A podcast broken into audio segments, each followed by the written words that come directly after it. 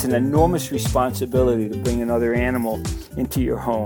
If it works, the lessons, or the positive lessons for the kids and for the family, of course, are enormous and they can be very long lasting. Some people just see Cyril as a pet. To us, he's more than a pet. He's our family. He's my hero. Hey everyone, Lynn Smith here, and welcome to another episode of Stroller Coaster, the podcast that takes you on the wild ride of parenting that we're all on together, created by Munchkin, the most loved baby brand in the world. Today's episode is all about pets. This is actually a really special episode for Munchkin and us because they are so passionate about animal welfare, and it is seen in the work that they do with organizations like IFAW, the International Fund for Animal Welfare, and so many others.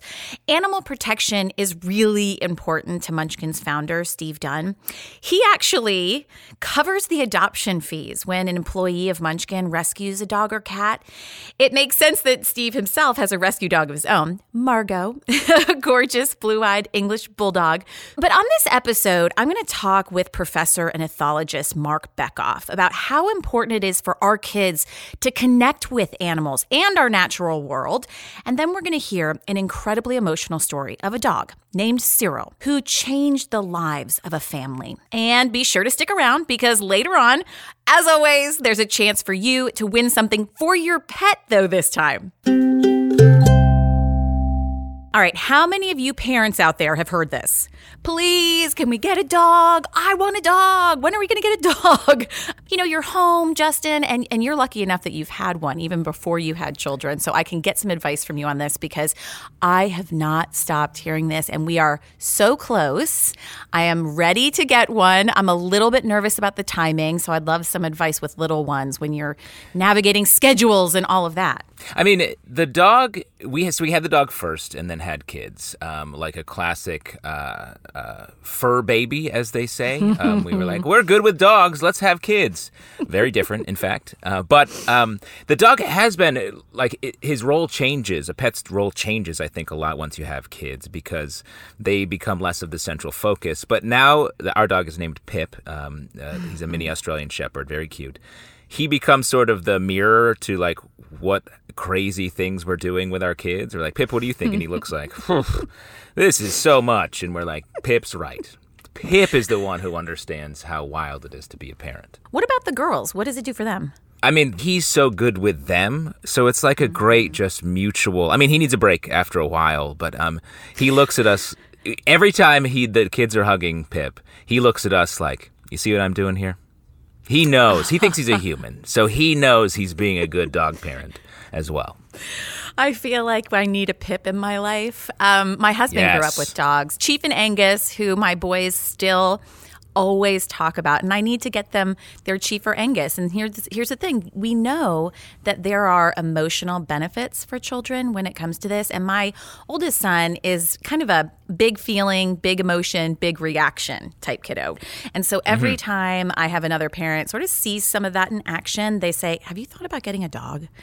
It's almost like a therapy, like a, a soothing um, friend that they can have with them. And so I think that's really sort of what put me over the edge. I don't care how much work it is. If you're helping my kiddo, then we're in. And plus, as a parent, you get that 10 minute dog walk break. It's essential.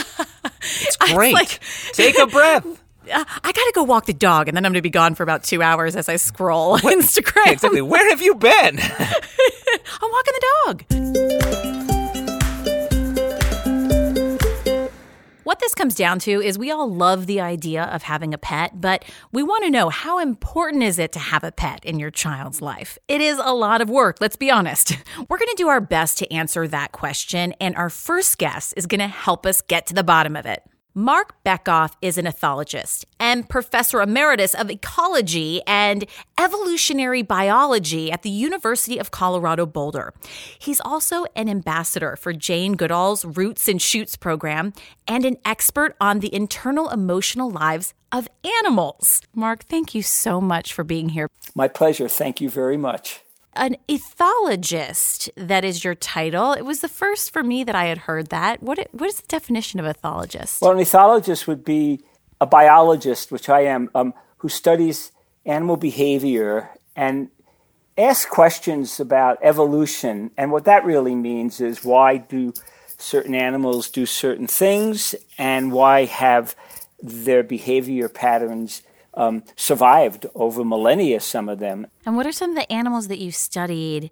What have you learned about their emotions? Oh, I've studied free ranging dogs for decades. I studied penguins in Antarctica.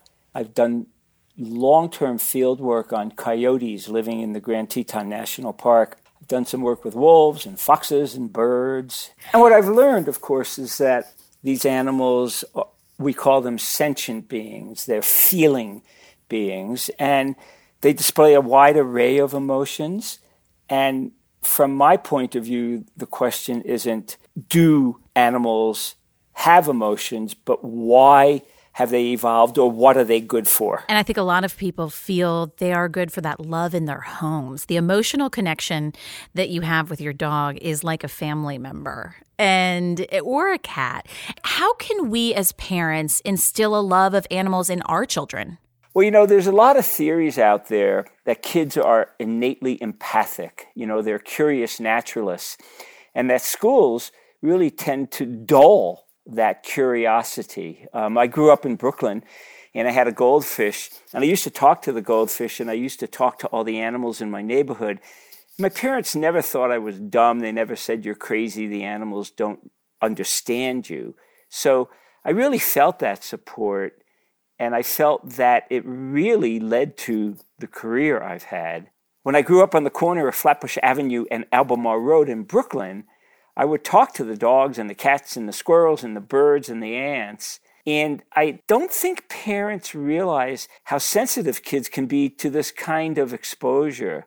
So, parental support, teacher support are really instrumental for getting kids attached to nature and overcoming the alienation that we're experiencing today. And I think it's really interesting that a lot of people who I know who study animals and have spent their life studying animals did not grow up on farms or in the country. So it's this innate attachment that kids have to nature that needs to be tapped into. And they need to get into the animals' heads and hearts. Uh, how do you describe the importance of a pet being in a family, a part of a family? Well, for me, if you're going to live with a pet or a companion animal. It's got to be a two way relationship, a reciprocal relationship. It's got to work for both the non human and the human. It's pretty easy to do when people learn about the particular animal. So I write mostly about dogs. I love cats, but I'm allergic to, it seems like 99% of the cats I meet.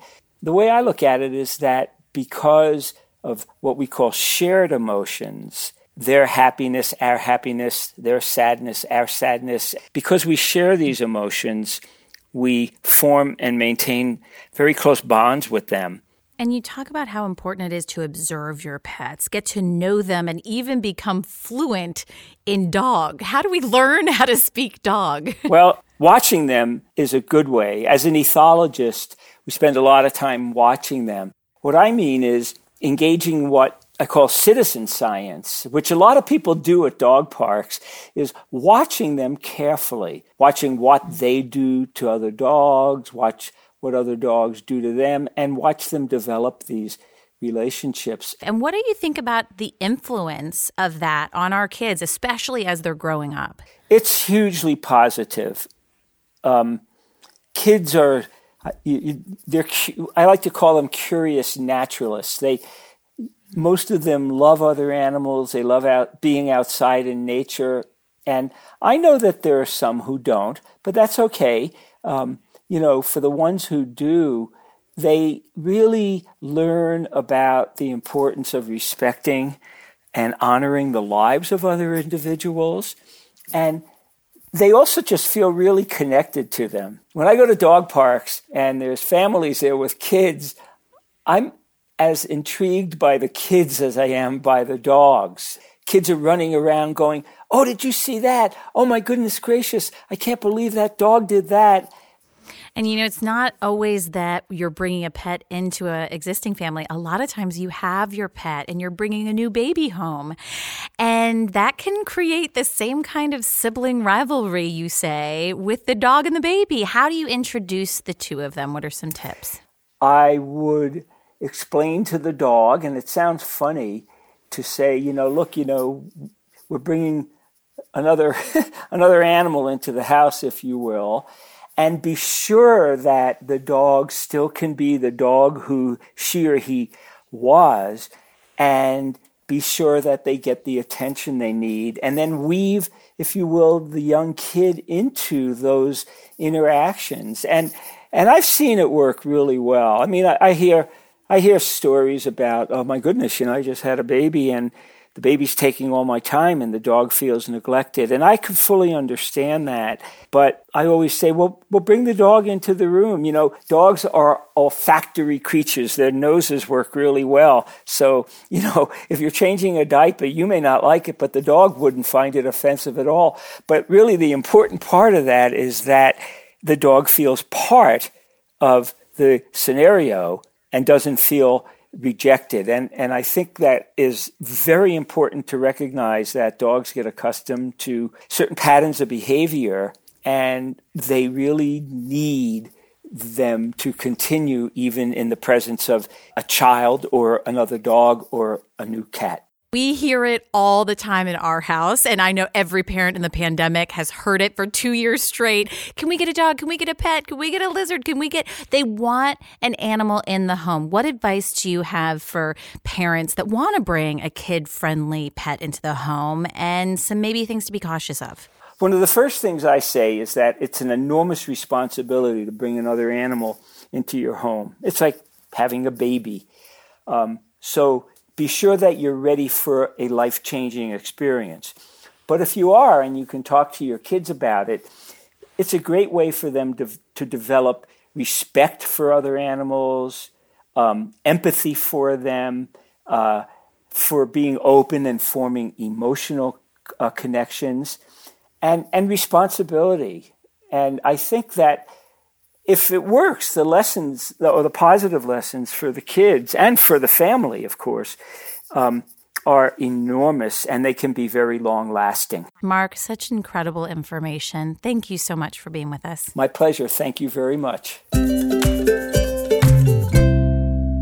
You know, something that Mark points out that's really important, Justin, is if we don't get our children invested and in love with nature and animals, we i mean this is the future. We have to do this in order to to move in a positive direction when it comes to what's going on in this planet. Yeah and i love i agree with you completely and i love that it's just like let's look at some squirrels. They're right there uh, mm. we don't have to go on to you know fly to banff we can just look at the animals that are around us I have to tell you, it works. My children are so connected to animals where they'll see a bird and they'll have a conversation with the bird, or they'll see a squirrel.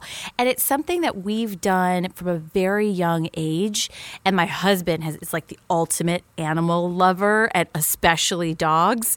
And so to see him instill that in the boys too, it's inspired me. It wasn't something I grew up with really to, to always, we didn't have a family dog. We're definitely going to to in our family. But it's really beautiful to see how much it impacts children. Uh, that sounds talking to birds. That sounds positively Disney esque. It was like Lynn. it's. I was gonna say it is. I imagine the them making a dress for you to wear to the podcasting ball. Know, Justin, Mark talked a lot about the benefits of bringing a pet into your yes. family, and that's such a great idea. But there are a lot of misconceptions when it comes to what type of pet. I mean, I know I've been thinking about getting a dog, mm. and I did a lot of research. I wanted to bring some of that information to our listeners because I came across this really interesting article, and it addressed some of my own personal concerns. So I know that other parents out there have to have them as well. And it's about adopting a shelter animal. You know, like some people may assume that dogs and cats at shelters are there because there are behavioral issues, and that's not something you want to bring into your home. But the truth of this is often it's just not the case at all. Many of these shelter pets have already been house trained, they know basic commands like sit and stay. And also, rescue organizations and shelter staff can tell you about the pet's disposition and their behavior. They've gotten to know them for you. So, if it's easier to find a cat or dog that fits your family, just go to the staff and they will give you the background. Also, an animal's current behavior is much more important than their history. If you go to the shelter itself, you're going to see how much love these cats and dogs have to give. So many shelters also, they have the pets microchipped, spayed, neutered. So all that's left for you to do is welcome these pets into your family, love on them as one of your own, and just enjoy having a furry friend in your house. There's a lot of great pets out there. All right, everyone, if you're wondering just how much a pet can affect a family's life, you will not believe this emotional story. Joe Simmons has a son named Ben who struggled his whole life coping with the sights and sounds of the outside world. And then something amazing happened. Here's our correspondent Felice with the parenting story of the day. Jo Simmons and her husband Neil are a British couple in the town of Watford, England. I'm going to tell you about our son Benjamin. And I had a difficult pregnancy. Ben was born. We had a gorgeous baby boy. First of all, we thought Ben was deaf, and then we started looking into things. And it was actually my mum turned around and said, I really think you need to have Ben looked at a specialist. Ben was two and a half at that time. Ben wasn't making any sound, no mum, dad, anything. It was just very quiet and in his own little world. So we uh, went to a paediatrician, took Ben with us, and then the doctor turned around and said, Yes, I can confirm Ben has autism. A diagnosis of autism can mean many things, but Ben's doctor painted a challenging picture for Joe. When we got the diagnosis from the doctor and he said, Your son is severely autistic, we wondered what this was going to mean. And the doctor turned around and said, He'll say yes, he'll say no, he'll say, I want. That was the doctor told us going to be our life with Ben. All the dreams, all the hopes we had for Ben. Mine, you know, he's, he's going to go to school, he's going to have friends, um, he'll find a person, he'll get married, or become a grandma, he'll have his house, he'll have an amazing job. Daddy's visions were he'll play for Watford in for football. All that had gone. All we were going to be faced with was yes and no. We came away from there and obviously our life was about to change. Their lives did change. As Ben grew older, his autism created a bunch of obstacles to their day to day routine. We couldn't go out. We couldn't go out as a family. We couldn't go to a shop. If we went to a shop, it could be the sign of the shop that frightened Ben, the smell of walking past the meat counter, a fish counter, someone just walking past with the wrong clothes or the wrong perfume or aftershave on. Ben couldn't cope. Ben would go into a complete meltdown or would run away. One incident when we were at a supermarket, uh, got out the car, had hold of Ben, just turned to shut the door of the car. Ben slipped my hand. The car was coming towards him.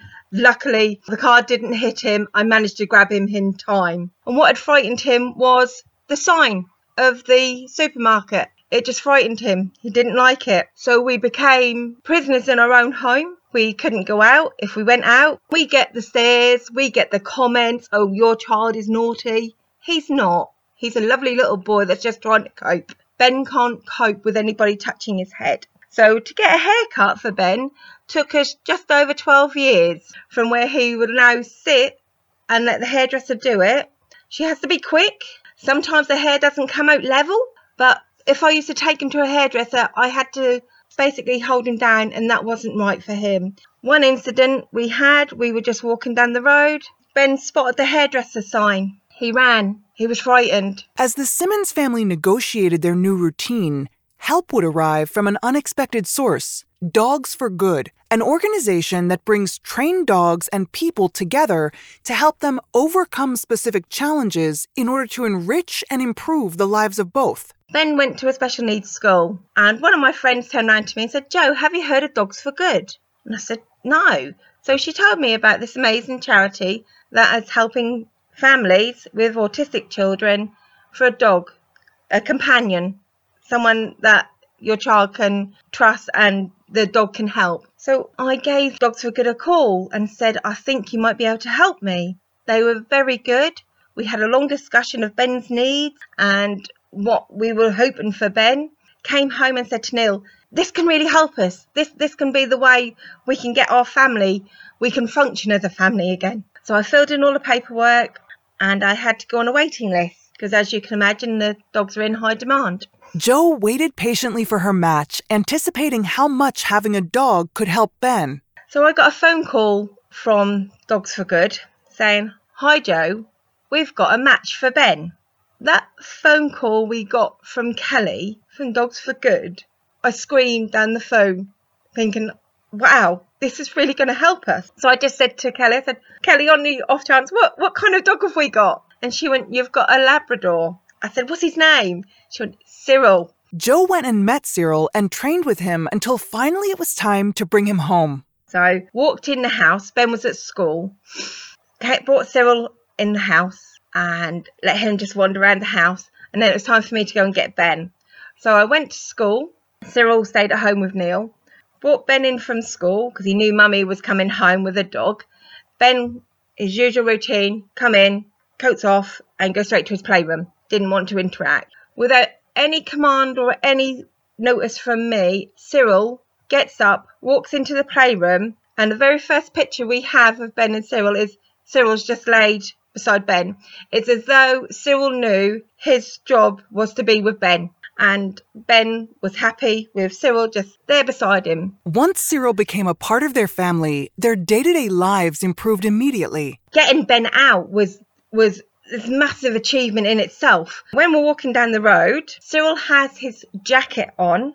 Ben is attached to a harness which will go round his waist and is attached to Cyril, and then I have a lead connected to Cyril. So if we're walking down the road and Ben sees something he doesn't like or something frightens him, where Ben would literally run, I will give Cyril a command and Cyril will just weight himself down on the ground. Ben cannot move. You cannot move, Cyril. He has put his full weight down and he knows he's got to keep there. This keeps Ben safe. This is so important. Instead of Ben running away, Cyril has got has got him attached to him. And another thing Cyril does is a headrest. So if we are a doctor's, dentist, hospital, and Ben is getting very uh, anxious, getting very scared that people are now going to touch his head and everything, I will say to Cyril, head, uh, rest. Cyril comes and put his head on Ben's lap just to calm him down.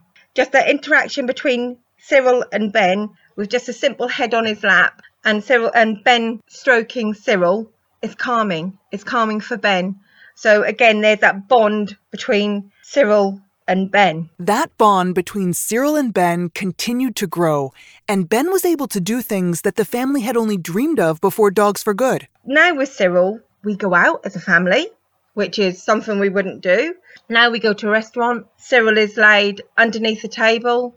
If I need Cyril to do a headrest to Ben because Ben has got very anxious about anything, Cyril's there. He's right beside us. We go to the cinema. Cyril comes. We had to go to a wedding. Again, it, this something I couldn't have done. Imagine being in a, a strange place with over a hundred people and hundred different faces and and all, all what's going on for a wedding. Cyril attended in his bow tie. We have some lovely pictures of us all standing together at the wedding with Cyril. Cyril has brought so much to us. He's given us our life back. I wish you could see it. I wish you could see us walking down the road. We couldn't do that before. We're a family again. While Cyril had a palpable effect on Ben's life, he also changed Joe's life in huge ways. When you're a parent with a child with special needs and you get all them looks and you get them comments, that's really hurtful. And all you're doing is trying your best for your son, your child. I say Cyril is Ben's dog. And um, a few years ago, my mum got diagnosed with cancer and I went to where my mum and dad were living because my dad is disabled to help my mum in her last two weeks of life. and um, Mum sadly passed, and I stayed with Dad and arranging Mum's funeral.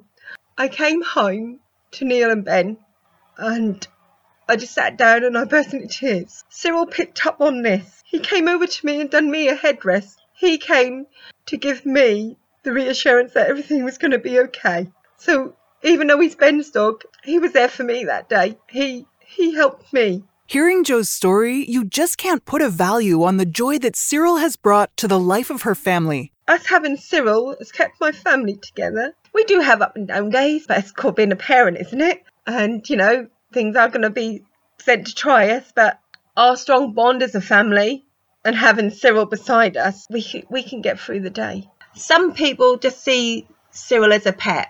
To us, he's more than a pet. He's our family. He's my hero. He really is. I love him so much. Oh, Justin, I know both of you actually warned me. You warned me that you were in tears. So I went in prepared, still had the tears flowing. It was so amazing to hear how this little boy's life was changed, but also the relief in this mother's voice that she finally gave him something that could bring him this kind of joy and freedom. When we were putting this together, I talked to Joe ahead of time. Hmm. And the amount of crying I did on this Zoom call, it was it was unbelievable how just affecting and affected I was by it. The moment in the story when the dog, when Cyril lays his head on her lap, I couldn't believe my wife looked over at me and was like, What are you doing over there? I was like, just hearing a fantastic story. What was it when you were talking to Joe that moved you so much, that just had you really feeling everything? I, I think the thing that makes me cry the most is when people try really hard and they were just she tried so hard to find a way to make ben's life easier. And the fact that it just sort of dropped in her lap um, with cyril and everything got better all at once just opens up the floodgates for me i truly had to rehydrate after that interview it was the one thing like when I said I heard the relief in her voice. We feel so helpless when you see your children struggling. The relief in her voice was palpable and you really captured that in that story. Ah, you know how excited I get for stroller mail. Let's bust open the mailbag. Our chance to hear from all of you out there. These are your stories, your questions, your latest parenting disaster that I love to live through with you. Whatever's on your mind. we love to know what's going on with real parents. And Justin, right to feel like we're not alone. That's the way Ah, it's like it's for me. great to hear it makes me feel better every time This is from Becca B. She says, Bedtime in my house is chaos. Even if my two kids are playing calmly beforehand, the second I say it's time for bed, all hell breaks loose. Wrestling matches, sudden snack attacks, rejected pajamas, demands for full musical numbers. It's intense. Do you have any tips to help me for a smoother bedtime? I would love some musical numbers as well, Justin. Just throwing that out there. Yeah, you know, I can dial you up. Um, it's funny you say that actually because my wife sings to uh, our daughters, and then when I put them to bed, uh, my younger daughter will sometimes be like, uh, "Dada, you don't have to sing." I'm like, "Okay, I could." Uh, she's like, "You need to work on the lyrics here." She'll And drag like, it out by What are these notes? Get out of here! She'll drag it out by making you bring your wife back. But Becca, I wish I had the answer for this because, girl, I am in the same boat as you. Here's the piece of advice that someone else gave me that I have yet to put to practice. So this was a good reminder that I need to try. Is instead of saying it's time for bed, say five minutes. I'm setting the timer on my Alexa or my, my phone or whatever. Five minutes. When it goes off, we're going to go upstairs. So get all of your energy out right now. And I'm like, brilliant. But then why don't I ever remember every single bedtime? It's the same. Complete chaos. Becca, we're with you. Yeah, um, I mean, the thing that's been working with my kids lately is uh, it's very simple, just back scratching. They're, s- they're like scratch And now we have the routine of like scratch my back, and there's something calming for everyone about that that gets them physically calm, and then they can sort of drift off. Okay, I want to go to bedtime in your house. It's like musical numbers, back scratching. Mine is like emph- I can't emphasize enough how bad a singer I am. That it truly it wakes. I'm more of a wake up singing kind of situation. at the Smith household, it's face scratching and screaming. So I'm glad that that to visualize something a little bit more pleasant.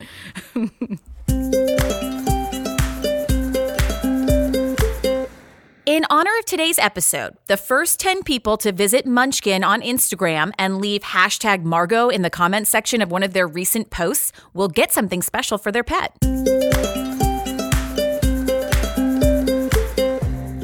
That's the show for today. Thank you so much, as always, for taking this wild ride with us. Hopefully, it brought you not only just great information, but some good laughs. We all need it. And thanks to our guests, Mark Bekoff and Joe Simmons. And as always, I want to thank you for listening. This is why we do this. This is a community. So we love if you're listening and enjoy it, share the show with a friend or a parent who also could benefit from this great little community that we've built. Actually, built by Munchkin. No wonder they're the most loved baby brand in the world world. And you can find all your favorite Munchkin products at munchkin.com. At Stroller Coaster, we're all about community. So if you have a story that you want to share, if you have a question or a topic you want to hear more about on this show, don't hesitate to reach out to us at podcast at munchkin.com. And now something all of us can use and certainly deserve a timeout for you. Munchkin loves our planet and cares so much about animals, which is why they partner with IFAW, the International Fund for Animal Welfare. We have spent so much time today talking about just how important these animals are in our lives and in our kids' lives, and IFAW is a great organization to help this generation fall in love with the amazing biodiversity of our natural world. Find out how you and your family can get involved by visiting ifaw.org. And now for today's audio moment of calm. We take inspiration from the leatherback sea turtle and its nesting ground, a beach in French Guiana. Enjoy relaxing, and we'll see you next time on Stroller Coaster.